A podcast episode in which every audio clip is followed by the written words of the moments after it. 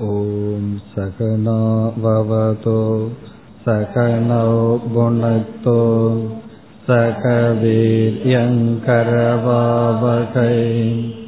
तेजस्विनावधितमस्तु मा विद्विषावकैः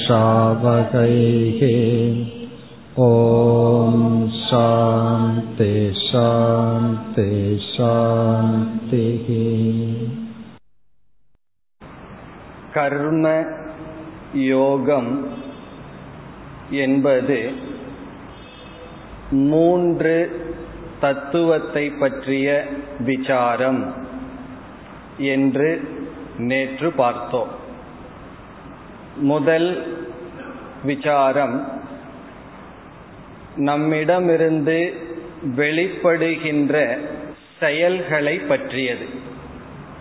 எப்படிப்பட்ட செயல்கள் நம்மிடம் வெளிப்படுகின்றன என்று செயல்களை குறித்தது. இரண்டாவதாக நாம் செயல் செய்யும் பொழுது கர்த்தா என்ற நிலையை அடைகின்றோம் செய்பவனாக இருக்கின்றோம். அந்த கர்த்தாவாக இருக்கும் பொழுது எப்படிப்பட்ட பாவனையில் செயலை செய்ய வேண்டும் என்கின்ற விசாரம். செயலை செய்த நாம் செயலினுடைய பலனை அனுபவிக்கும் பொழுது நாம் போக்தாவாக இருக்கின்றோம். அப்படி பலனை அனுபவிக்கும் பொழுது நம்மிடத்தில் என்ன ஆட்டிடியூட் பாவனை இருக்க வேண்டும். இதை பற்றிய விசாரம். இதுதான் கர்மயோக விசாரம் என்று நாம் பார்த்தோம். எப்படிப்பட்ட செயல்கள்? செயலை செய்யும் பொழுது என்ன பாவனை இருக்க வேண்டும்? செயலினுடைய பலனை வாங்கும் பொழுது எப்படிப்பட்ட உணர்வு இருக்க வேண்டும்? இதை நாம் பார்த்து முடித்து கர்மயோகத்திற்குள் நாம் சென்று அந்த தத்துவத்தை புரிந்து கொள்ள அடிப்படையாக நான்கு கருத்துக்களை பகவான் கூறினார். இரண்டாவது அத்தியாயத்தில் ஒரு ஸ்லோகத்தில் கூறினார் என்று அந்த நான்கு கருத்துக்களை பார்த்தோம். அதை சுருக்கமாக ஞாபகப்படுத்திக் கொண்டு நாம் மேல் தொடரலாம். முதல் கருத்து செயல் செய்ய நமக்கு உரிமை இருக்கின்றது.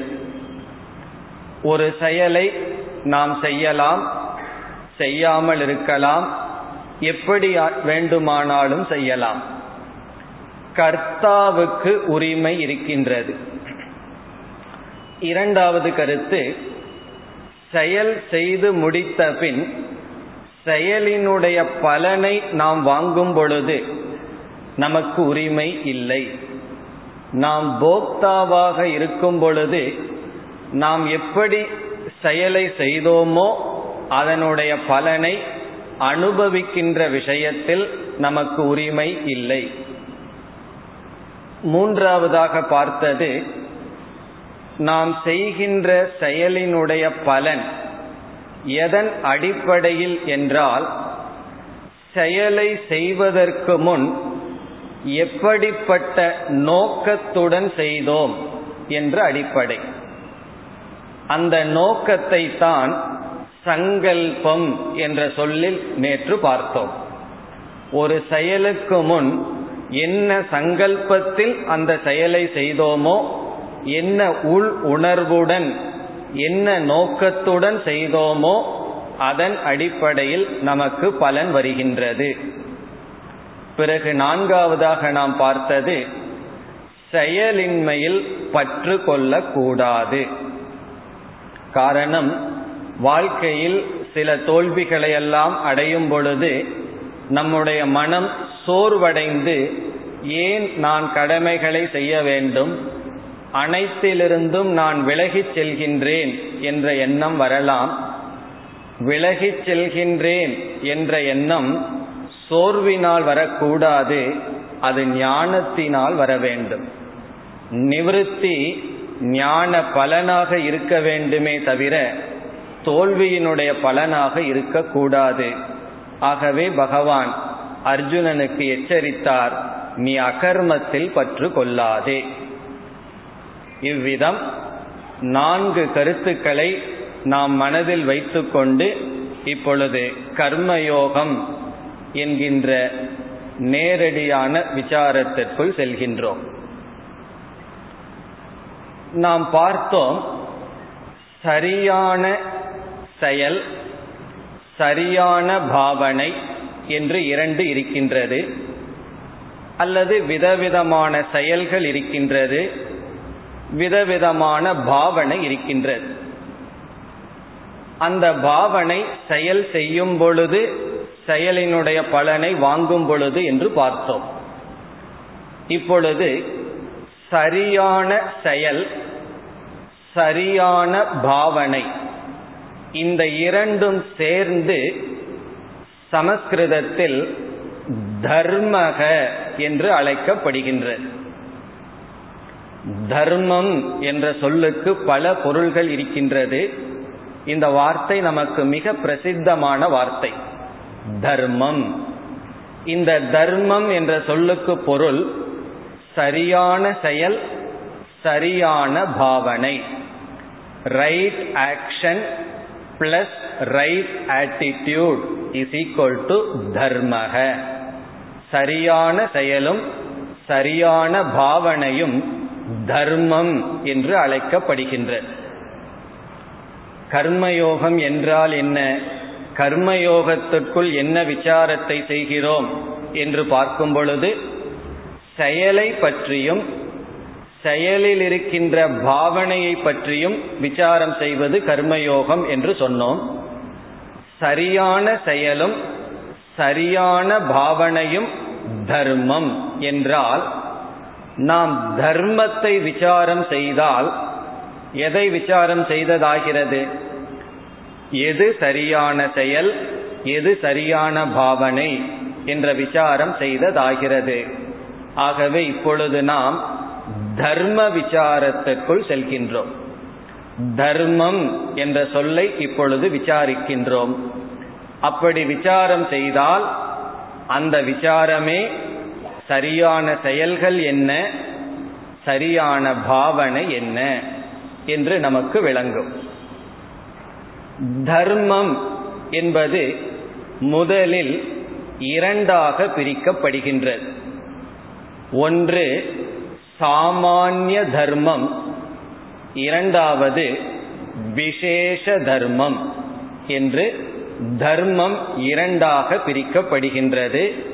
சாமானிய தர்மம் விசேஷ தர்மம்.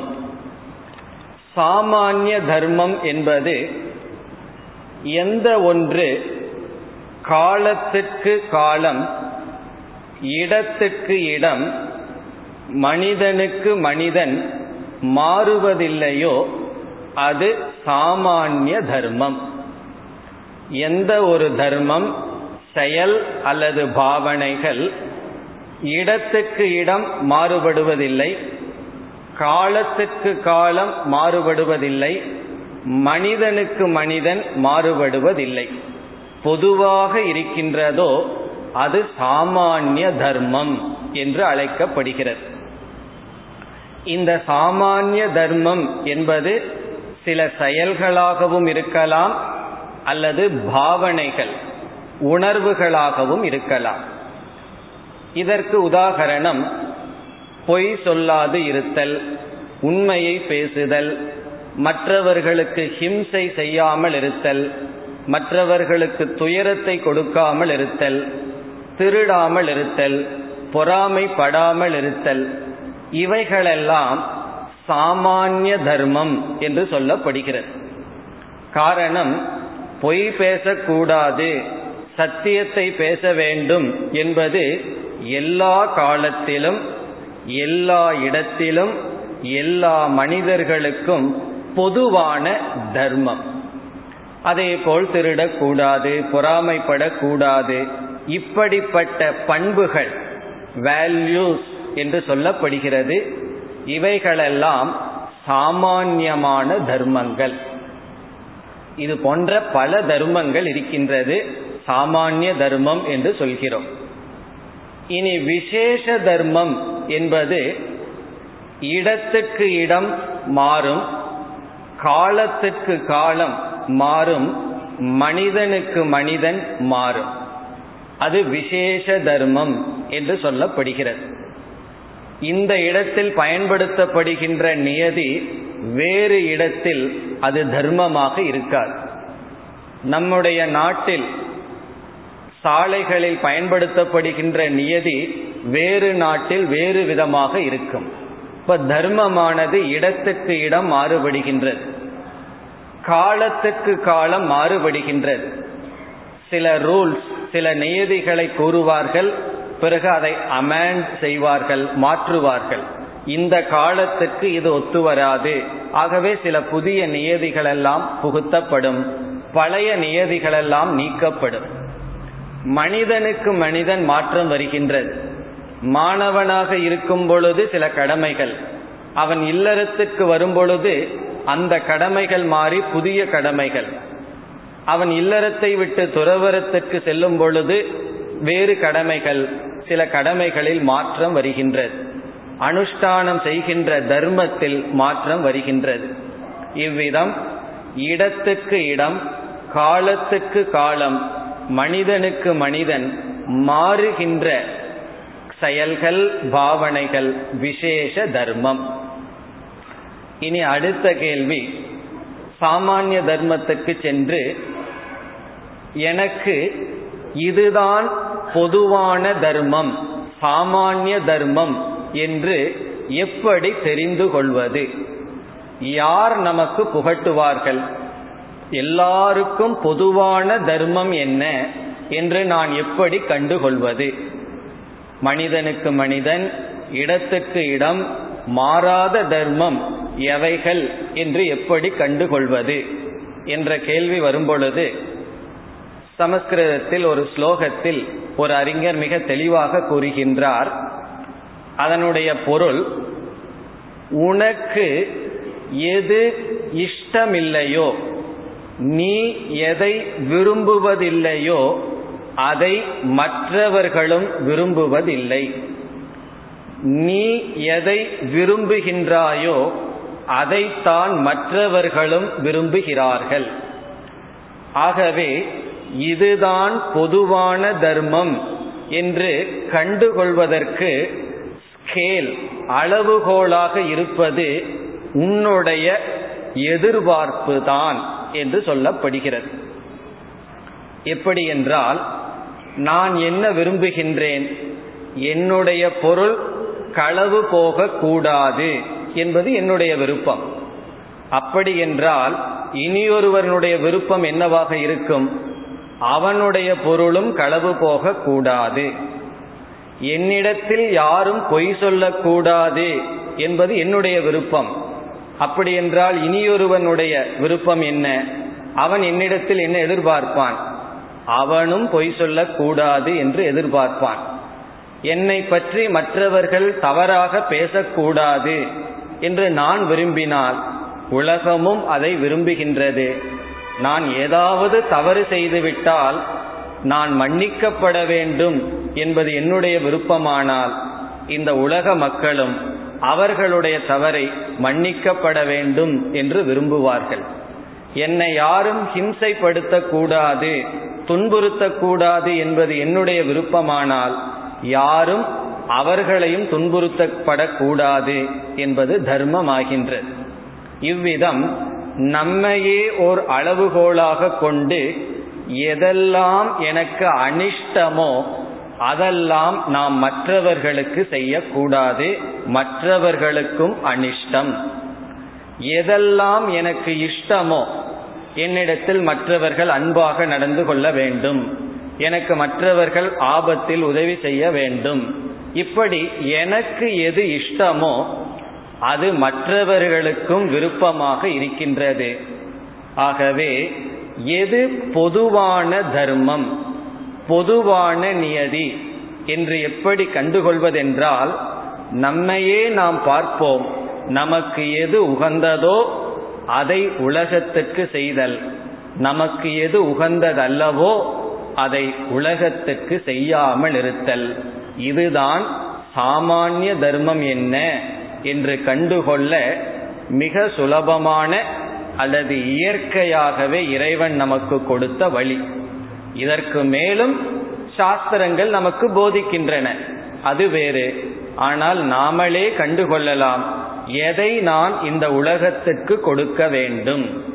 எதை நான் எனக்கு கொடுக்க விரும்புகின்றேனோ அதைத்தான் உலகத்திற்கு கொடுக்க வேண்டும்.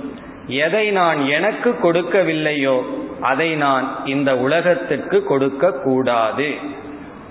இப்ப நம்ம வீட்டில் சாதமெல்லாம் செஞ்சு கொஞ்சம் எக்ஸஸ் ஆயிருக்கு.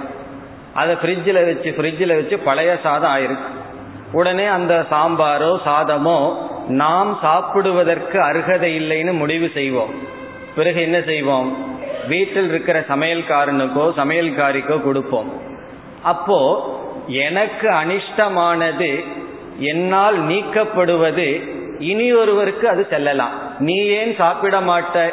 நீ ஏன் அதை உட்கொள்ளவில்லை என்றால் அதற்கு சில காரணம் இருக்கின்றது. அதை நாம் சிந்திப்பதில்லை. ஆனால் கர்மயோகம் அதனுடைய முதல் படி என்னவென்றால் இந்த உலகத்திற்கு நான் எதை கொடுக்கின்றேனோ கொடுப்பதற்கு முன் சிந்திக்க வேண்டும் இதை நான் எனக்கு கொடுப்பதற்கு தயாராக இருக்கின்றேனா? இதை நான் எனக்கு கொடுப்பதற்கு தயார் என்றால் உலகத்திற்கு கொடுக்கலாம். அதுதான் கர்மயோகத்தினுடைய முதல் படி. கேட்கிறதுக்கு செய்தா நல்லா இருக்குமேனு தோன்றும். ஆனால் சில விருப்பு வெறுப்புகள் நமக்குள் இருக்கின்ற சில பாவனைகள் தடையாக இருக்கும். இந்த தடையை உடைப்பதுதான் நம்முடைய முதல் லட்சியம். இப்ப நாம் என்ன செய்ய வேண்டும்?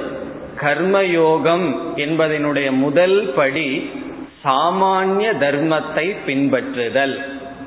சாமானிய தர்மம் என்பது என்ன என்று பார்த்தோம். நல்ல பண்புகள் ஒழுக்கங்கள் அல்லது உலகத்திற்கு நான் எதை கொடுப்பேன் என்பது எனக்கு நான் எதை கொடுப்பேன் என்பதுதான்.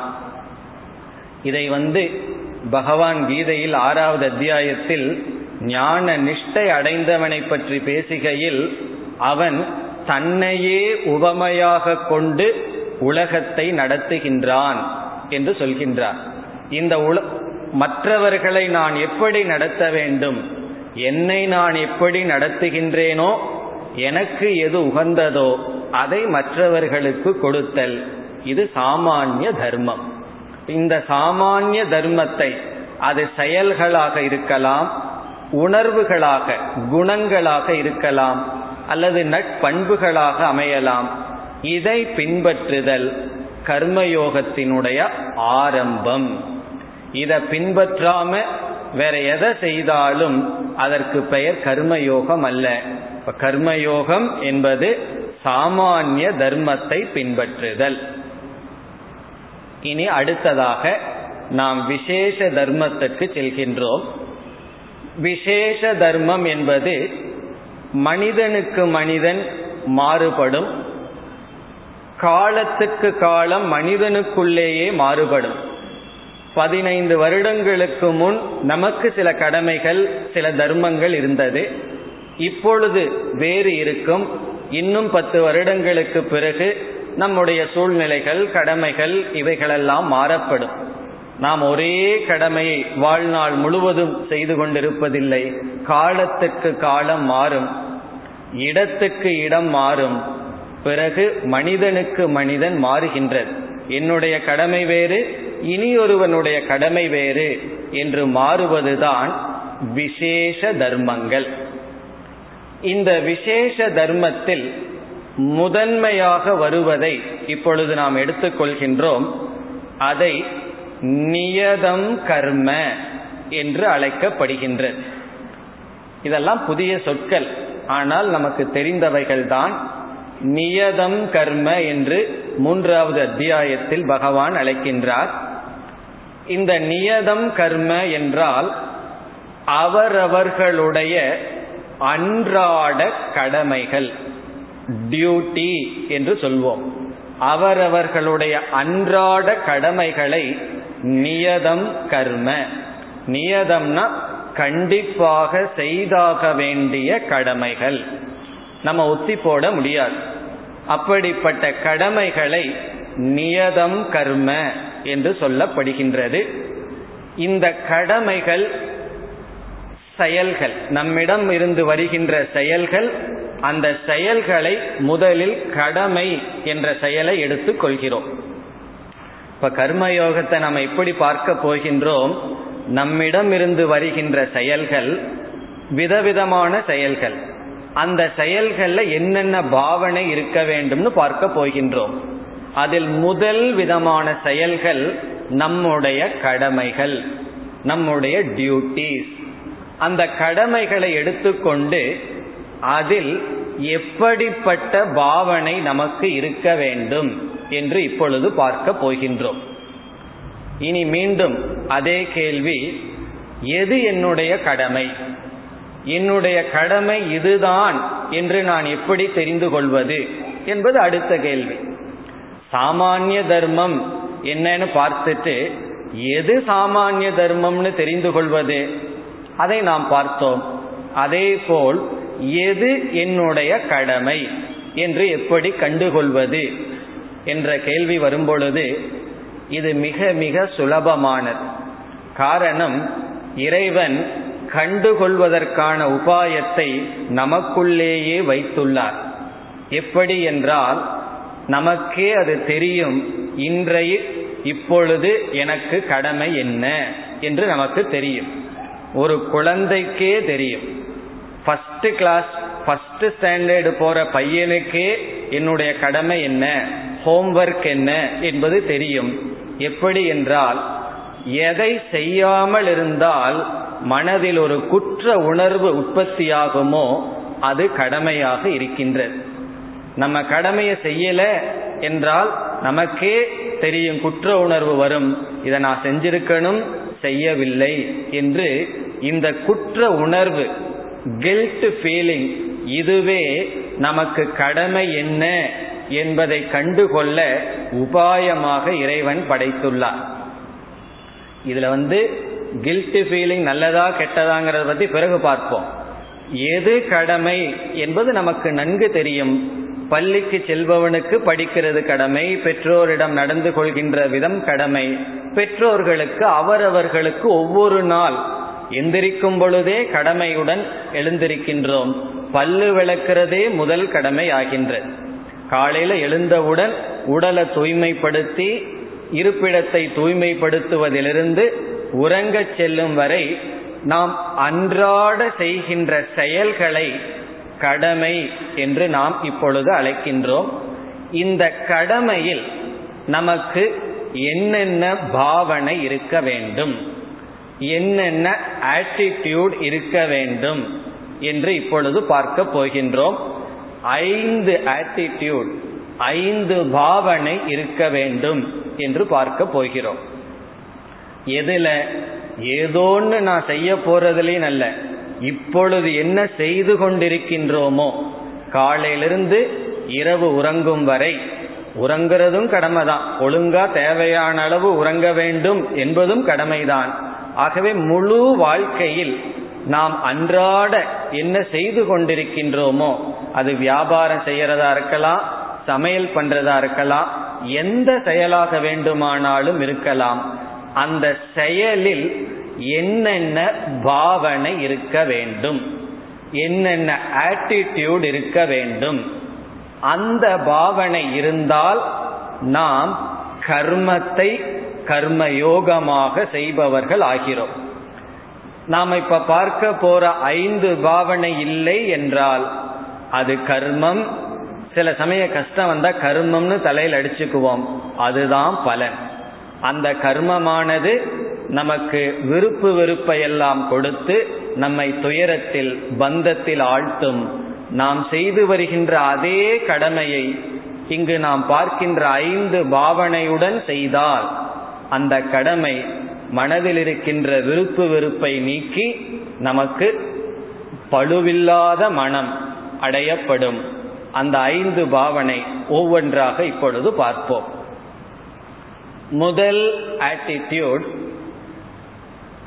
நம்முடைய கடமைகளில் ராகத்வேஷம் இருக்கக்கூடாது. விருப்பு வெறுப்பு இருக்கக்கூடாது. எதில்? நம்முடைய கடமையில். நம்முடைய கடமையில் முதல் ஆட்டிடியூட் முதல் பாவனை விருப்பு வெறுப்பு இருக்கக்கூடாது. இதனுடைய பொருள் என்ன? இதனுடைய விளக்கம் என்ன? என்று இப்பொழுது பார்ப்போம். அன்றாட வாழ்க்கையில் நமக்கு விதவிதமான கடமைகள் இருக்கின்றது. இந்த இடத்துல விதவிதமான கடமை என்றால் நமக்கு விதவிதமான ரோல் விதவிதமான பங்குகள் இருக்கின்றது. ஆங்கிலத்தில் ரோல் என்று சொல்வது. அதாவது மாணவனாக இருத்தல் அல்லது வீட்டில் தந்தையாக இருப்பது ஒரு ரோல் ஆபீஸ்ல போய் வேலை செய்யும் பொழுது ஒரு ரோல் அப்படி ஒரு பங்கு என்று காலையிலிருந்து டிஃபரெண்ட் ரோல். தந்தையை பார்க்கும் பொழுது மகனாக இருக்கிற ரோல் பிறகு தன்னுடைய மகனுக்கு தந்தையாக இருக்கின்ற ரோல் என்று பலவிதமான கடமைகள் நமக்கு இருக்கின்றது. ஒவ்வொரு மனிதனிடமும் நமக்கு ஒவ்வொரு கடமை இருக்கின்றது. பிறகு இந்த நாட்டில் பிறந்துள்ளோம் என்று சொல்லும் பொழுதே இந்த நாட்டுக்கு செய்ய வேண்டிய கடமை சமுதாயத்துக்கு செய்ய வேண்டிய கடமை நம்முடைய வீட்டுக்கு செய்ய வேண்டிய கடமை நமக்கு செய்ய வேண்டிய கடமை என்று பல கடமைகள் நமக்கு இருக்கின்றது. அதில் சாதாரணமாக என்ன நிகழ்கிறது? நமக்கு எது பிடிச்சிருக்கோ அதை மட்டும் செய்கின்றோம். நமக்கு எத்தனையோ கடமைகள் இருக்கின்றது. அதில் பிடிச்ச விருப்பமான கடமையை மட்டும் நன்கு செய்கின்றோம். விருப்பமில்லாத கடமைகளை நாம் விட்டு விடுகின்றோம். இப்ப கர்மயோகத்தில் என்ன சொல்லப்படுகிறது? கடமை என்று உனக்கு ஒன்று வந்துவிட்டால் அந்த இடத்தில் உன்னுடைய விருப்பு வெறுப்பை காட்டாதே. உன்னுடைய விருப்பு வெறுப்பை காட்டுறதுக்கு வேற இடத்துல வச்சுக்கோ என்று இங்கு சொல்லப்படுகிறது. டெலிவிஷன் பார்க்கறதுக்கு அமர்றோம். அது வந்து காமிய கர்மம்னு பார்க்க போறோம். ஒரு மகிழ்ச்சிக்காக இன்பத்துக்காக செய்யும் செயல். அது தவறு அல்ல. அதுவும் நமக்கு தேவை. மனதை அமைதிப்படுத்தி ரிலாக்ஸ் பண்றதுக்கு தேவைதான். இப்போ அந்த இடத்துல டெலிவிஷன் பார்க்கறது சினிமா பார்க்கறதுங்கிறது ஒரு கடமை அல்ல. அது கடமைங்கிற செயல்ல வராது. வேறு செயல்ல வரும். இப்ப டெலிவிஷன் பார்க்கும் பொழுது இப்பதான் அறுபது சேனல் அறுபத்தஞ்சு சேனல் இருக்கு. அந்த இடத்துல விருப்பு வெறுப்பை பயன்படுத்தலாம். எந்த சேனல் வேணாலும் பார்க்கலாம். அது தவறு கிடையாது. ஆனா கடமை என்று வந்து விட்டால் எது கடமையோ அதில் விருப்பு வெறுப்பு இருக்கக்கூடாது. எல்லா கடமைகளையும் நாம் சமமாக செய்ய வேண்டும். அதுதான் முதல் நியதி அல்லது முதல் ரூல். இதுல எல்லாம் ஒவ்வொன்றுக்கும் பிராக்டிக்கலா நடந்த நடந்து கொண்டிருக்கின்ற உதாகரணங்களை பார்க்கலாம். ஒரு பள்ளியில் இருபத்தி ஐந்து வருடங்களாக ஆசிரியையாக இருந்த ஒரு டீச்சர் இவ்விதம் கூறினார்கள். அவர்கள் நான் ஆயிரக்கணக்கான மாணவ மாணவிகளை உருவாக்கி இருக்கின்றேன். தரமான மாணவ மாணவிகளை உருவாக்கி இருக்கின்றேன். காரணம் ஒரு டீச்சர் என்ற ரோல்லையே என்னை நான் அர்ப்பணித்து விட்டேன். ஒரு ஆசிரியை எப்படி இருக்க வேண்டுமோ அப்படி முழுமையாக நான் இருந்தேன். பிறகு என்ன கஷ்டம் நேரிட்டது என்றால் என்னுடைய வீட்டிலும் நான் டீச்சராகவே இருந்து விட்டேன். அதனுடைய நிலை என்னுடைய ஒரு மகளை நான் உருவாக்க முடியவில்லை. காரணம் என்ன? வீட்டில் நான் தாயாக இருக்கின்ற கடமையை தவறிவிட்டேன். இப்ப வீட்டில் நான் தாய்ங்கிற கடமையை செய்யாத காரணத்தினால் அந்த குழந்தை அன்புக்காக வேறு இடத்தை தேடி சென்று எவ்வளவோ சங்கடங்களை நான் சந்தித்தேன். இப்போ ஒரு தாய் தாயாக இருத்தல் என்பது ஒரு கடமை ஆசிரியையாக இருத்தல் என்பது ஒரு கடமை இவர்களுக்கு அந்த கடமையில் முழுமையாக ஈடுபட்டார்கள் நல்லதுதான். ஆனால் இனியொரு கடமையும் இருந்தது. என்ன? தன்னுடைய ஒரு குழந்தைக்கு தாயாக இருத்தல் என்ற கடமை அதில் அவர்களுக்கு ஏதோ ஒரு காரணத்தில் விருப்பமில்லை. அதை விட்டு விட்டார்கள். பிறகு இந்த கடமை செய்ததனுடைய பலனை கூட அவர்கள் அனுபவிக்கவில்லை. ஆகவே தாயாக இருந்தால் என்ன செய்யணுமோ அந்த கடமையும் செய்ய வேண்டும். மனைவியாக என்ன கடமையோ அதையும் செய்ய வேண்டும். விருப்பம் இருக்கிறதோ இல்லையோ. பிறகு ஆசிரியை மற்ற பிறகு தன்னுடைய தந்தைக்கு தாய்க்கு குழந்தையாக இருத்தல் குழந்தையாக இருந்தால் என்ன கடமைகள் இருக்கின்றதோ அது என்று நம்முடைய அனைத்து கடமைகளையும் சமமாக செய்ய வேண்டும். ஏதோ ஒரு கடமையை மட்டும் அதிகமாக செய்யக்கூடாது. ஆனா இந்த உலகத்தில் அப்படி அல்ல. எல்லோரும் ஏதோ ஒரு பக்கம்தான் வெற்றி அடைகிறார்கள்.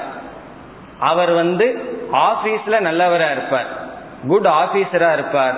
வீட்டில் வந்த நல்ல தந்தையாக எங்க தெரியாது. அந்த கடமையில் தவறி விடுவார்கள். இப்ப இது எப்படி நடைபெறுகிறது இப்பொழுது என்றால் யார் சுயமாக தொழில் அல்லது வியாபாரம் செய்கிறார்களோ அவர்கள் டாக்டரா இருக்கலாம் அட்வொகேட்டா இருக்கலாம் அவர்களெல்லாம் தன்னு தான் முயற்சி செய்தால்தான் அவர்களுடைய கேரியர்ல வெற்றி அடைய முடியும் என்று முழு நேரத்தில் அதில் செலவிடுகிறார்கள். அது வியாபாரமாகலாம் அல்லது டாக்டர் வேலையா இருக்கலாம் செலவிடுகிறார்கள். பிறகு என்னன்னா வீட்டில் இருக்க வேண்டிய கடமைகளை மறந்து விடுகிறார்கள். குழந்தை மனைவி மக்கள் எல்லாத்தையும் விட்டு விடுகிறார்கள். அவர்களுடைய நிலை என்னன்னா ஒரு கடமையில ராகம் இனி ஒரு கடமையில துவேஷம் வெறுப்பு. இந்த கடமையில ஏன் வெறுப்புனா இதுல செய்ய செய்ய பொருள் அதிகமாக கிடைக்கின்றது என்று பொருளை எதற்கு வாங்கிறதுனா நல்ல வீட்டை அமைக்கணும்னு பொருளை வாங்குறார். ஆனா இங்க வீட்டையா இவர் அமைத்துள்ளார். பொருளை சம்பாதிக்கிறது ஒரு நல்ல அட்மாஸ்பியர் ஒரு நல்ல வீட்டை அமைத்து அதுல மகிழ்ச்சியா இருக்குன்னு நீங்க பொருளை சம்பாதிக்கணும்னு இருந்து வீட்டுக்கு வரும்பொழுது எப்படி இருக்கின்றது? அது வீடாக இல்லை நரகமாக இருக்கின்றது. அதனால என்ன செய்யறாருன்னா வீட்டுக்கும் வராம கிளப்புக்கு போயிடுறார். வீட்டுக்கு வரும்போது அவர் அவராக வரவில்லை தள்ளாடி வருகின்றார். காரணம் என்ன என்றால் இங்கு செய்ய வேண்டிய கடமைகளை அவர் மறந்து விட்டார். இப்படி சில பேர். இனி கவர்மெண்ட் ஜாப்ல வேலை செய்யறவங்க எப்படி தெரியுமோ? அவர்களுக்கு எப்படியும் சம்பளம் வந்துடும் அதிக முயற்சி செய்தாலும் குறைவா முயற்சி செய்தாலும் பணம் வரும். அதனால் என்னன்னா ஆபீஸ்ல வேலையே செய்யறது கிடையாது. எல்லா கடமையும் வீட்டில தான் நடந்து கொண்டிருக்கும். இவர்களுக்கு தான் முயற்சி செய்தால்தான் உழைத்தால்தான் பணம்ங்கிறதுனால எல்லா கடமைகளும் இங்கு செல்கிறது. கவர்மெண்ட்ல வேலை செய்பவர்களுக்கு என்ன செய்தாலும் பணம் இல்லைன்னா யூனியன் இருக்கு என்னமோ இருக்கு. ஆகவே என்ன செய்கிறார்கள்?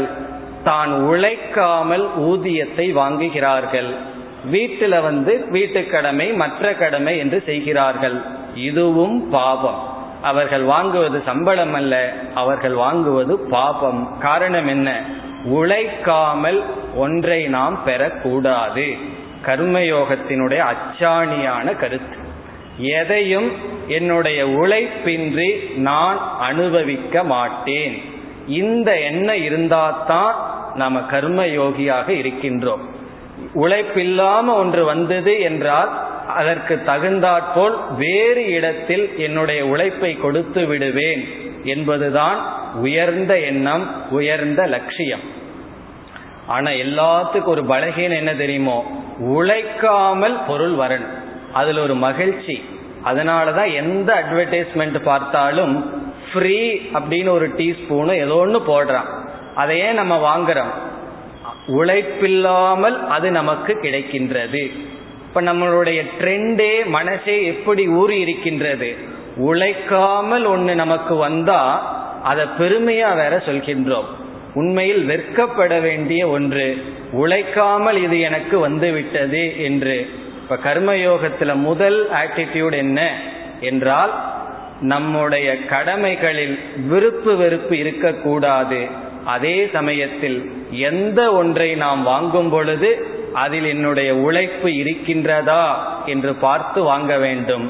இதிலிருந்து என்ன தெரிகிறதுனா நமக்கு என்னென்ன ரோல் இருக்கோ அது சகோதரன் சகோதரி தாய் தந்தை எஜமானன் பிறகு இந்த நாட்டில் வாழ்றது இப்படி என்னென்ன ரோல் இருக்கோ அனைத்து கடமைகளையும் சமமாக செய்தல். நம்மளுடைய எனர்ஜியை எல்லா கடமைகளிலும் விட்டு விடுதல். இப்ப இந்த செல்போன் வந்துட்டு எல்லா நேரத்திலும் என்னன்னா அதுல பிசினஸ் பேசிட்டு இருக்கிற வேலை தான் பிறகு எதற்கு இது என்பதை மறந்து விடுகிறார்கள். எதற்கு பணத்தை சம்பாதிக்கிறோம் என்றால் நல்ல வீட்டை அமைத்து சந்தோஷமா இருக்கிறது. அதை மறந்து விடுகிறார்கள். இப்ப கர்மயோகத்தினுடைய முதல் ஆட்டிடியூட் ராகத்வேஷம் கடமையில் இருக்கக்கூடாது. எதெல்லாம் என்னுடைய கடமையோ அனைத்து கடமைகளையும் சமமாக பாவிப்பேன். வெறுப்பு வெறுப்பு இன்றி கடமைகளை செய்வேன் என்பதுதான். இனி இரண்டாவது ஆட்டிடியூட் இரண்டாவது பாவனைக்கு செல்கின்றோம். இரண்டாவது பாவனை என்னவென்றால் இதையும் ஒரு உதாரணத்தில் பார்த்தா நமக்கு புரியும். தந்தை என்ற ஒரு ஸ்தானத்தில் ஒருவர் இருந்து தன்னுடைய கடமையை செய்கிறார். இப்ப தந்தை என்பவர் தன்னுடைய கடமையை செய்யும் பொழுது அதனால் பலனை அடைபவன் தந்தையினுடைய மகன். காரணம் என்ன? தந்தைக்குரிய கடமை என்று சொல்லும் பொழுதே அது தன்னுடைய குழந்தையை நோக்கி செல்கிறது. இப்ப தந்தை தன்னுடைய கடமையை செய்த செய்ததனுடைய பலனை யார் அனுபவிக்கிறார்கள்? அவர்களுடைய குழந்தை. இப்பொழுது அந்த குழந்தைக்கு ஒரு கடமை வருகிறது. அது என்னவென்றால் தந்தையை குறித்த கடமை அந்த குழந்தைக்கு வருகிறது. என்ன? இவரிடமிருந்து நாம் இந்த அறிவு கலாச்சாரம் அனைத்தையும் பெற்றோம். ஆகவே தந்தையின் மதிக்க வேண்டும் தந்தை சொல் கேட்க வேண்டும் பிறகு தந்தையை பாதுகாக்க வேண்டும். இதெல்லாம் யாருடைய கடமை? மகனுடைய கடமை ஆகிறது. எப்பொழுது தந்தை தன்னுடைய கடமையை செய்யும் பொழுது அந்த கடமையிலிருந்து பலனை அடைந்த மகனுக்கு தந்தையை நோக்கி சில கடமைகள் உருவாகின்றது அது மகனுடைய கடமை. இப்பொழுது தந்தை தன்னுடைய கடமையை நிறைவேற்றியவுடன் மகனிடமிருந்து தந்தைக்கு வருவது உரிமை என்று சொல்லப்படுகிறது. ரைட் என்று சொல்லப்படுகிறது. காரணம் என்ன? தந்தை சொல்லலாம் உன்னை வளர்த்தி ஆளாக்கி அனைத்தையும் செய்தது நான். ஆகவே உன்னுடைய கடமையை எனக்கு சரியாக செய்ய வேண்டும் என்று தந்தையினுடைய கடமையினுடைய பலனை அடைந்தவர்களிடம் தந்தைக்கு ஒரு உரிமை வருகின்றது. இதிலிருந்து என்ன தெரிகிறது? நாம் ஒரு கடமையை செய்தால் யார் அந்த கடமையில் பயனடைந்தார்களோ அவர்களிடத்திலிருந்து நமக்கு ஒரு உரிமை இருக்கின்றது. பொதுவாக நாம் என்ன செய்கின்றோம்? இந்த உரிமை கிடைக்குமா இல்லையான்னு எதிர்பார்த்து தான் கடமையை செய்கின்றோம். அல்லது இந்த உரிமை வரவில்லை என்றால் நம்ம மனசு எப்படி இருக்கும்? நம்ம மனது ரொம்ப பாதிக்கப்படுகின்றது. அந்த உரிமையை நம்ம கவனமா பார்த்துட்டே தான் கடமையை செய்வோம். ஒரு கால் உரிமை கிடைக்காதுன்னு தெரிஞ்சிட்டோம்னு வச்சுக்குவோமே நம்ம என்ன செய்வோம்? கடமையை செய்யறதே நிறுத்திடுவோம். காரணம் என்ன? எனக்கு உரிமை வராத பொழுது நான் ஏன் என் கடமையை செய்ய வேண்டும்? பெரிய விஷயத்துல மட்டுமல்ல சாதாரண விஷயத்துல மட்டும் நாம் ஒன்று செய்தால் அதனுடைய பலன் யார் அனுபவிக்கிறார்களோ அவர்களிடமிருந்து ஏதோ ஒன்றை எதிர்பார்க்கின்றோம். இனி ஒரு சாதாரண உதாரணம் சொன்னா நம்ம முன்னாடி ஒருவர் போயிட்டு இருக்கார் அவருடைய பாக்கெட்ல இருந்து பர்ஸ் விழுந்தெடுத்து. அதை அவர் கவனிக்கல. நாம சென்று அதை எடுத்து அவரிடம் கொடுக்கின்றோம். இது ஒரு கடமை. இது நம்முடைய சாமானிய தர்மம். ஏன்னா நம்ம பர்ஸ் விழுந்தா யாராவது எடுத்து கொடுக்கணும்னு நம்ம விரும்புகிறோம் இனி ஒருவர் பர்ஸ் விழுந்தா அதைத்தான் நம்ம செய்யணும். இப்போ அதை எடுத்து நம்ம அவர்கிட்ட கொடுக்கறோம். ஒரு கால் அவர் அதை வாங்கிட்டு நம்ம முறைச்சு பார்த்து போயிட்டாருன்னு வச்சுக்குவோமே. நமக்கு உடனே என்ன வரும்? ஒரு தேங்க்ஸும் கூட சொல்றது இல்லையா என்று அவர் மீது கோபம் வரும். பேசாம இருந்திருந்தா அந்த டென்ஷன் கோபம் எல்லாம் கிடையாது. ஒரு நல்ல காரியம் பண்ணி நமக்கு கிடைச்சது என்னன்னா அவர் மீது கோபம் வேற ஏதாவது சமயத்துல பார்க்கறதுக்கு சந்தர்ப்பம் கிடைச்சா அவரை பத்தி நம்ம திட்டிட்டு இருப்போம். காரணம் என்ன? ஒரு தேங்க்ஸ் அந்த கிராட்டிடியூட நம்ம எதிர்பார்க்கிறோம். நாம ஒரு கடமையை செய்து அதனால ஒருவர் நன்மையை அடைந்தால் நம் மனதில் நம்மை எறியாமல் உரிமை என்ற எதிர்பார்ப்பு தோன்றி விடுகிறது. நம்மை அறியாமல் உற்பத்தி ஆகுது. இயற்கையும் அதுதான். அந்த உரிமையானது உற்பத்தி ஆகின்றது. இப்பொழுது கேள்வி இந்த உரிமை விஷயத்தில் நம்முடைய பாவனை என்ன? ரொம்ப முக்கியமான இடம். ஒவ்வொரு நாளும் நம்ம சந்திச்சிட்டு இருக்கிற இடம். இந்த உரிமையில நமக்கு எப்படிப்பட்ட ஆட்டிடியூட் இருக்க வேண்டும்? என்றால் இந்த உரிமையில நமக்கு விதவிதமான ஆட்டிடியூட் பாவனை இப்பொழுது இருக்கின்றது. கர்மயோகம் என்ற நிலையில் இந்த உரிமையில் நமக்கு என்ன பாவனை இருக்க வேண்டும் என்றால் இந்த உரிமையை எதிர்பார்ப்பதில் தவறில்லை. இந்த உரிமைக்காக முயற்சி செய்வது அதுவும் கடமை. பிறகு எப்படி முயற்சி செய்வது கடமை? தந்தை மகனுக்கு செய்ய வேண்டியதெல்லாம் செய்கிறார் மகன் அவன் திருப்பி செய்ய வேண்டியதை செய்யல. பிறகு தந்தையினுடைய கடமை நீ உன்னுடைய கடமையை செய்ய வேண்டும். அது உனக்கு நல்லதுன்னு உபதேசம் பண்ணணும். முயற்சி செய்ய வேண்டும். செய்து வெற்றியடைந்தால் நல்லது. ஆனால் வாழ்க்கையில் பல சமயங்களில் அந்த உரிமை நமக்கு கிடைப்பதில்லை. அந்த உரிமையில் தோல்விகளை நாம் பார்க்கின்றோம். இது நம்ம அன்றாட வாழ்க்கையில நடக்கிற நிகழ்ச்சி. அப்பொழுது அந்த உரிமை நமக்கு கிடைக்கப்படவில்லை என்றால் அங்கு உண்மையில் என்ன நிகழ்கிறது? கடமையினால் பலனை அடைந்தவன் அவன் கடமையை செய்ய தவறியுள்ளான். அதுதான் நடந்திருக்கு. நம்ம மனசுல என்ன நடந்திருக்கு? என்னுடைய உரிமை பறிபோகி விட்டது என்ற ஒரு ஏக்கம் ஒரு தோல்வி. ஆனா நடந்தது என்ன? அவன் கடமையை அவன் தவறியுள்ளான். நம்ம மனசுல வந்தது என்ன? என்னுடைய உரிமையை சம்திங் ஐ லாஸ்ட் நான் ஏதோ ஒன்றை இழந்து விட்டேன் என்று துயரப்படுகின்றோம்.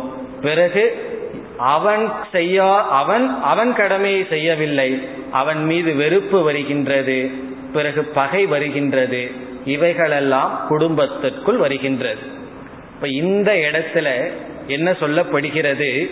உன்னுடைய உரிமைக்கு முயற்சி செய் செய்ய வேண்டிய ஏற்பாடுகளை செய் இருந்த போதிலும் நம்ம உடலுக்கு எவ்வளவு தூரம் கவனமா இருந்தாலும் நோய் வருகிறது. அதுபோல பல இடங்களில் உரிமை நமக்கு கிடைக்காது. காரணம் இந்த உரிமை நம்ம கையில் இல்லை மற்றவர்கள் கையில் இருக்கு. அவங்க அவங்க கடமையை செய்ய தவறும் பொழுது உரிமை நமக்கு கிடைப்பதில்லை. அப்பொழுது நம்முடைய பாவனை இறைவன் ஏதோ ஒரு விதத்தில் அதை எனக்கு கொடுப்பான் என்று அந்த உரிமை கிடைக்காத பொழுது நாம போக்தாவா இருக்கும் இந்த நேரத்தில். உரிமையை வாங்கும் பொழுது போக்தா. அந்த நேரத்தில் இறைவன் எனக்கு கொடுப்பான் என்ற நம்பிக்கையில் உரிமையை மனதில் தியாகம் செய்தல். இதுதான் பாவனை. எதுல பாவனை? நம்முடைய கடமையை நம்ம செய்து கடமையினால் ஒருவர் பிரயோஜனத்தை அடைஞ்சு அவர் அதை திருப்பி செய்யவில்லை என்றால் அந்த இடத்தில் அவர் மீது வெறுப்பு வரக்கூடாது. சொல்றதுக்கு சுலபம் கேட்கறதுக்கு சுலபம் ஆனால் கடினம். இது முன்னெச்சரிக்கை கொடுக்கின்றேன். சுலபமா தானே இருக்கு கேட்கறதுக்கு நான் ஆனால் கடினம். மனதில் வந்து உரிமை பறி போகும் பொழுது சில சமயங்கள்ல எத்தனையோ சில சம்பவங்கள் நடக்கின்றது. சில கொலையெல்லாம் ஏன் நடக்குது? எனக்கு உரிமை கிடைக்கலைங்கிறதுனால தானே நடக்கின்றது. அவ்வளவு வெறுப்பு வந்து பிறகு நாம தேவையில்லாத செய்யக்கூடாததை செஞ்சிடறோம். அனைத்துக்கும் காரணம் என்ன? சரி இந்த உரிமையை நான் விட்டு விடுகின்றேன். கடவுள் இறைவன் எனக்கு வேறொரு ரூபத்தில் கொடுப்பார் என்ற நம்பிக்கை. இதை நான் பிராக்டிக்கலா ஒரு இடத்தில் பார்த்தேன். எல்லாம் என்ன அட்வைஸ் பண்ணுவார்கள்? வயசாச்சுன்னா சொத்தை எல்லாம் நீங்களே வச்சுக்கோங்க. பிள்ளைகளுக்கு கொடுக்க கூடாது. ஏன்னா அவங்க எல்லாம் யாரோ பேச்ச கேட்டுட்டு யாரோ பேசினா உங்களுக்கு தெரியும். உங்களுக்கு வந்து செய்யறத செய்ய மாட்டார்கள். இது உலகம் கொடுக்கிற அட்வைஸ் பிறகு வந்து இவர் ஒருவர் கர்ம யோகியாக வாழ விரும்புபவர் என்ன செய்தார்? எல்லா குழந்தைகளுக்கு சமமா பிரிச்சு கொடுத்துட்டார். பிறகு அந்த குழந்தைகள் எல்லாம் என்ன செய்தார்கள்? நீங்க நல்லவங்க தான் நல்லது செய்து விட்டீர்கள். நாங்க ரொம்ப எங்களுடைய கேரியர்ல பிஸியா இருக்கோம். உங்களை வச்சு மெயின்டைன் பண்ண முடியாது. எங்காவது இருங்க பணத்தை கொடுத்துட்றோம் ரொம்ப சேஃப் பணத்தை கொடுத்துட்றோம்னு சொன்னார். இவருக்கு அந்த நேரத்தில் எதிர்பார்த்தது எமோஷன் ஒரு அன்பு. ஆனா அது கிடைக்கவில்லை. பிறகு ஒரு ஆசிரமத்துக்கு போனார். அந்த ஆசிரமத்துல நான் இருந்தேன். அவருடைய வாழ்க்கையை பார்த்தேன். அங்க எப்படி இருக்குன்னா அந்த ஆசிரமத்துக்கு வருகின்ற இளம் பிரம்மச்சாரிகள் எல்லாத்தையும் துறந்து வருபவர்கள் அவருடைய மகனை போல எல்லா பணிவிடைகளும் செய்து அவரை திருப்தியா வச்சார்கள். அப்ப அவர் சொல்றார் என்னுடைய கடமையை ஒழுங்கா செஞ்சதுனால தான் இந்த நேரத்துல டெலிவிஷன் முன்னாடி எங்கேயோ உட்கார்ந்துருக்காம அழகான ஆசிரமத்தில் உட்கார்ந்துட்டு இப்படிப்பட்ட எல்லாத்தையும் துறந்து வந்தவர்கள் எனக்கு பணிவிடை செய்கிறார்கள். ஆகவே ஏதோ ஒரு விதத்தில் எனக்கு உரிமை கிடைக்கின்றது. நான் நினைச்ச ரூட்ல இருந்து தான் வரணுங்கிற அவசியம் இல்லை அது எனக்கு கிடைக்கின்றது என்று இந்த நம்பிக்கை இறை நம்பிக்கையுடன் நம்முடைய உரிமையை துரத்தல். ஆனா முயற்சி செய்ய வேண்டும். அதுவும் நம்முடைய சுயநலத்துக்காக அல்ல. நான் ஏன் முயற்சி செய்யறதுன்னா அப்பொழுதுதான் அவன் கடமை அவன் செய்வான் அது அவனுக்கு நல்லது. அப்படித்தான் முயற்சி செய்ய வேண்டுமே தவிர எனக்கு வேண்டும் என்று அல்ல. உரிமையை தியாகம் செய்தல். இது இரண்டாவது ஆட்டிடியூட் இனி மூன்றாவது உரிமையை தியாகம் பண்றேன். நான் என்னுடைய கடமையை செய்கிறேன். அவர்களிடமிருந்து எதுவுமே எதிர்பார்க்கல. எதிர்பார்க்கின்றேன். முயற்சி செய்கிறேன் என்றால் பிறகு இந்த கடமையை செய்யும் பொழுது நான் யாருக்காகன்னு தான் செய்யறது. அது ஒரு கேள்வி வருகிறது. நான் கடமையெல்லாம் செய்யணும். உரிமை வந்தா நல்லது. வரல அப்படின்னாலும் ஓகேன்னு சொன்னா பிறகு யாருக்காக கடமையை செய்யறேன்? என்ற கேள்வி வருகிறது. ஏன்னா அவர்களிடமிருந்து அந்த உரிமை எனக்கு இல்லைன்னா எதற்கு செய்யணும் யாருக்கு செய்யணும்? அப்பொழுது மூன்றாவது ஆட்டிடியூடு ஈஸ்வரார்ப்பணம். நான் இறைவனுக்காக என்னுடைய கடமையை செய்கின்றேன். இப்ப இந்த இடத்துல ஒன்று சொல்வார்கள். நம்ம ஒரு வாக்கியம் இருக்கு ஒர்க் ஈஸ் வர்ஷிப் சிலர் கேள்விப்பட்டிருக்கலாம். ஒர்க் ஈஸ் வர்ஷிப் ஒர்க்னா நம்முடைய கடமைகள். வர்ஷிப்னா வழிபாடு. நம்முடைய கடமைகளே இறைவனுக்கு செய்கின்ற வழிபாடு. அதுதான் இங்கு. இனி ஒன்றுக்கு ஒர்க் அண்டு வர்ஷிப் தான் எல்லாம் செய்கிறார்கள். ஒர்க்குனா அவங்க வேலையை செய்வார்கள். ஒர்ஷிப்னா ஏதோ நேரம் கிடைச்ச நேரத்தில் பகவானை போய் வழிபட்டுட்டு வர்றது. இது எல்லாத்துக்கும் சுலபம். வேலையை செய்யறது செஞ்சுறது ஏதோ நேரம் கிடைச்சா வீட்லயோ கோயிலுக்கோ போய் பகவான் ஒரு விசிட் பண்ணிட்டு ஒர்ஷிப் வேற ஒர்க் வேற. அதனால என்னுடைய வேலைக்குள்ள பகவான் வரமாட்டார். பிறகு எனக்கு ஏதாவது மீதி இருந்தா பகவானை நினைச்சேன்னா ஒர்ஷிப் பண்ணிட்டு வருவேன். அது வேறு ஒர்க் ஈஸ் ஒர்ஷிப் என்னுடைய கடமைகளே இறைவனுக்கு செய்கின்ற தொண்டு இறைவனுடைய வழிபாடு. ஒரு கால் நீங்க கோயில்ல போய் சுத்தம் பண்றதோ அல்லது பகவானுக்கு நெய்வேத்தியம் பண்ணாவோ என்ன சொல்வீர்கள்? நான் பகவானுக்கு நெய்வேத்தியம் செய்தேன். பகவானுக்கு இதை ப்ரிப்பேர் பண்ணேன்னு சொல்லி அதே சமையல் வேலை தான் அதே கூட்டுற வேலை தான் ஆனா என்ன சொல்றோம்? நான் பக்தி செய்தேன் வழிபட்டேன்னு சொல்றோம். அல்லது கோயில் பிரகாரத்தை சுத்தி வர்றோம். அங்க உண்மையிலே வாக்கிங் தானே போயிருக்கோம். ஆனா என்ன சொல்லுவோம் நான் கொஞ்ச நேரம் வாக்கிங் போனேன் பகவானை சுத்தினா நம்ம சொல்றோம். நான் பகவானை வழி வந்தேன் பக்தி செலுத்தினேன்னு சொல்றோம். காரணம் என்ன? ஒரே செயல் ஆட்டிடியூடு மாறும் பொழுது அது வர்ஷிப் அது இறை வழிபாடாக மாறுகிறது. கர்மயோகத்திலிட முக்கிய அங்கமே இதுதான். நம்ம பல்லு விளக்கிறது முதல் கொண்டு பகவானுக்கு செய்கின்ற பூஜை. காரணம் என்னன்னா அது செய்யாம இனியொருவர்கிட்ட பேசினோம்னா எவ்வளவு ஹிம்சப்படுத்துற மற்றவங்களை ஆகவே அனைத்து செயலும் நம்ம உடல் பிறகு ஆடைகள் சூழ்நிலைகள் தூய்மைப்படுத்துவது எல்லா செயல்களும் என்ன? இறைவனுக்கு செய்கின்ற வழிபாடு. இந்த ஒரு பாவனை வந்து விட்டது என்றால் என் உடம்பிலிருந்து என்னென்ன செயலெல்லாம் வருதோ அதெல்லாம் இறைவனுடைய வழிபாடு என்ற எண்ணம் வந்தா வியாபாரமே பூஜையாகின்றது. இல்லை என்றால் சில சமயம் பூஜைகள் வியாபாரமாக்கப்படுகின்றது.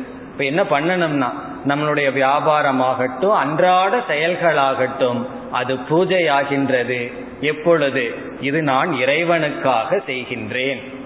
அப்படின்னா யார் அந்த இறைவனுக்காகத்தானே இதை செஞ்சேன்? உரிமை யாருகிட்ட நான் எதிர்பார்ப்பேன்? கடவுள்கிட்ட எதிர்பார்ப்பேன். லோக்கல் பீப்புள் கிட்ட எதிர்பார்த்து ஏமாற மாட்டேன். உனக்காக செய்தேன்னு சொன்னா தானே ஏமாற்றம்? நான் இறைவனுக்காக செய்தேன் என்றால் யாரோ ஒருத்தர் நம்மை நாடி வந்துள்ளார் அவருக்கு நம்ம உதவி செய்யறோம். என்ன சொல்றோம்? அவருக்கு உதவி செஞ்சுட்டு இது நான் கடவுளுக்கு செஞ்ச உதவின்னு மனசுல நினைச்சிட்டோம்னா கடவுள் ஏதோ ஒரு விதத்தில் அதற்கு பலனை கொடுப்பார். நான் இவருக்கு செய்தேன் உனக்கு செய்தேன் என்று நினைத்தால் பிறகு துயரம். துயரம் எப்படி வருகிறது? அப்பொழுதுதான் விருப்பு வெறுப்பெல்லாம் வரும். வீட்டுக்குள்ள பகம வரும்.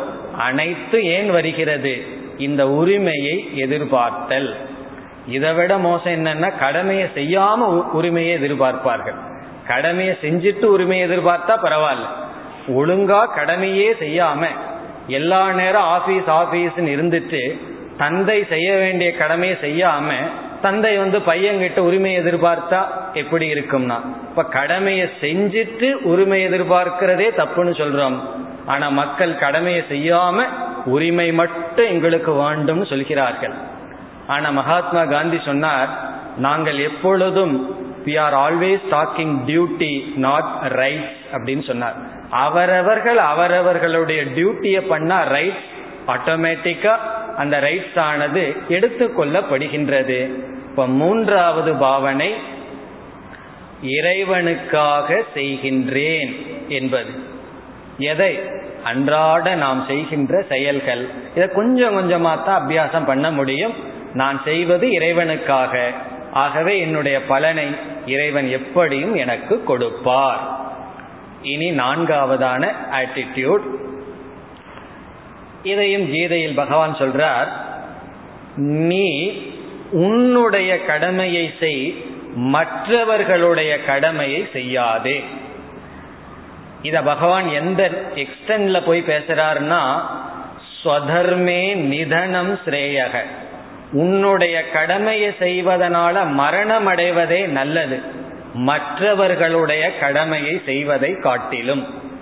இதனுடைய அர்த்தம் என்னன்னா மற்றவங்க விஷயத்துல தலையிடாதன்னு அர்த்தம். பல சமயங்கள்ல சங்கடம் ஏன் வருதுன்னா நம்ம கடமையை விட்டுட்டு இனி ஒருவருடைய கடமைக்குள்ள போறதுனாலதான் சங்கடங்கள் வருகிறது. இதற்கு ஒரு அழகான உதாரணம் இருக்கு. கால்பந்து போட்டி நடக்குது. ஃபுட்பால் மேட்ச் நடக்குது. அதுல வந்து ஒவ்வொருவருக்கும் ஒவ்வொரு இடம் இருக்கு. சென்டர்ல வந்தா விளையாடணும். இவ்வளவு தூரம் இவன் போகணும். பிறகு கோல் கீப்பர்னு ஒருத்தன் இருக்கான். அவன் அந்த இடத்துல தான் நிக்கணும். இவன் என்ன செய்கின்றான்? பால் ரொம்ப தூரம் போயிட்டு இருக்கு திடீர்னு உற்சாகம் வந்து இவன் இடத்த விட்டுட்டு அங்க போய் விளையாடுறான்னு வச்சுக்குவோமே. இதனுடைய நிலை என்னன்னா இவன் நிக்க வேண்டிய இடம் அதுதான். அதை விட்டுட்டு வேறு ஒரு இடத்துக்கு போய் விளையாண்டு அது நல்லா விளையாடுறத விட இவன் ரெண்டு கோலை விட்டாலும் தப்பில்லை அப்படின்னு பகவான் சொல்றார். உன்னுடைய கடமையை சற்று குறைவாக தோஷமாக செஞ்சாலும் தப்பில்லை. எதை காட்டிலும்? இனியொருவருடைய கடமையை நன்கு செய்வதை காட்டிலும். இல்லறத்தில் இருப்பவர்கள் இல்லற தர்மத்தை பின்பற்றணும். சந்நியாசையில் சந்நியாச தர்மத்தை பின்பற்றணும். ஒரு கால் சந்நியாச தர்மத்தை முழுமையா ஜபம் பண்ண முடியாம கஷ்டப்பட்டு அதை ஓரளவு பின்பற்ற முடியாம இருந்தாலும் பரவாயில்ல. பிசினஸ் பண்ணக்கூடாது. அது இல்லறத்தில் இருப்பவர்களுடைய கடமை. எனக்கு அறிவு இருக்கு. தியானம் எல்லாம் பண்ணி பண்ணி நல்ல புத்தி வந்தாச்சு. எவ்வளவு வேணாலும் என்னால பொருள் ஈட்ட முடியும்னா அது அவருடைய தர்மம் அல்ல கடமை அல்ல. இவ்விதம் அவரவர்களுடைய கடமையில் குறை இருந்தாலும் பரவாயில்ல ஏதோ சில காரணத்தினால நம்ம கடமையை முழுமையா செய்ய முடியாட்டியும் பரவாயில்ல இனி ஒருவருடைய கடமையை நாம் எடுத்துக்கொள்ள கூடாது அந்தந்த ஸ்தானத்துல அந்தந்த கடமையை செய்ய வேண்டும். இந்த தவறெல்லாம் சரித்திரத்திலேயே நடந்திருக்கின்றது. அசோகர் வந்து க்ஷத்திரியனா ராஜாவா வந்தார். பிறகு ஒரு போரை பார்த்து மனம் மாறிவிட்டார். சந்நியாச மனம் அவருக்கு வந்து விட்டது. பிறகு என்ன செய்தார்? ராஜாவாகவே இருந்துவிட்டு படைகளை எல்லாம் நீக்கிவிட்டார். அதனுடைய விளைவு என்னன்னா இந்த நாட்டுக்குள்ள மற்றவர்கள் படையெடுத்தார்கள். இப்ப அவர் வந்து சந்நியாச தர்மத்தை சந்நியாச ஆசிரமத்துல பின்பற்றணும். ராஜாவாக சென்று விட்டால் அவர் என்ன செய்யணும்? அதற்குரிய கடமையை தான் செய்தாக வேண்டும். இந்த நாட்டை காப்பாற்றுவதற்கு என்ன செய்யணுமோ செய்யணும். கடமையில் மாற்றம் ஏற்பட்டது. சில நிகழ்ச்சிகள் அல்லது சில சங்கடங்கள் ஏற்பட்டது. இது நாட்டுக்கும் சரி நம்ம வீட்டு விவகாரமும் சரி. எவ்வளவு முறை இந்த சொல்ல நம்ம வாங்கியிருப்போம்? என் விஷயத்துல நீ தலையிடாதே. எவ்வளவு முறை நம்ம சொல்லியிருப்போம்? நம்மளும் கேட்டிருப்போம். இதுல இருந்து என்ன தெரியுதுன்னா நாம் மற்றவர்களுடைய கடமையில் தலையிடுகின்றோம். அதை செய்ய வேண்டாம் என்று பகவான் எச்சரிக்கின்றார். இதெல்லாம் கர்த்தாவாக இருக்கும் பொழுது நீ உன்னுடைய கடமையை செய். என்னுடைய கடமையை ஒழுங்கா செய்ய முடியலன்னா பரவாயில்ல. ஒரு ஸ்கூல் மாணவன் ஒழுங்கா படிக்க முடியாட்டி பரவாயில்ல. பிசினஸ் பண்ணாம இருந்தான்னா சரி. பணத்தை கையாளாம இருந்தான்னா சரி. இல்லையே பையன் நல்லா பணத்தை கையாளுவான் அரசியலுக்குள்ள நல்லா வேலை செய்வான்னா. அது வேண்டாம். அதுல நல்லா இருக்கிறத விட இதுல மோசமா இருக்கிறதே பெட்டர் என்று சொல்லப்படுகின்றது. ஆகவே நான்காவது ஆட்டிடியூட் நம்முடைய கடமையை மட்டும் நாம் செய்தல். இனி ஐந்தாவதாக ஒன்று இருக்கின்றது. அது குற்ற உணர்வை பற்றிய விசாரம். அதாவது நம்முடைய கடமையை நம்ம செய்துட்டு நல்லா செஞ்சிடுவோம். ஆனால் அதனுடைய பலனை மற்றவர்கள் அனுபவிக்க மாட்டார்கள். அதை வாங்கிக்கிறவங்களுக்கு அதற்கு தகுதி இருக்காது. அப்பொழுது நமக்கு குற்ற உணர்வு வரலாம். அது வரக்கூடாது என்பது அதை பற்றிய விசாரத்தை நாம் நாளை தொடரலாம்.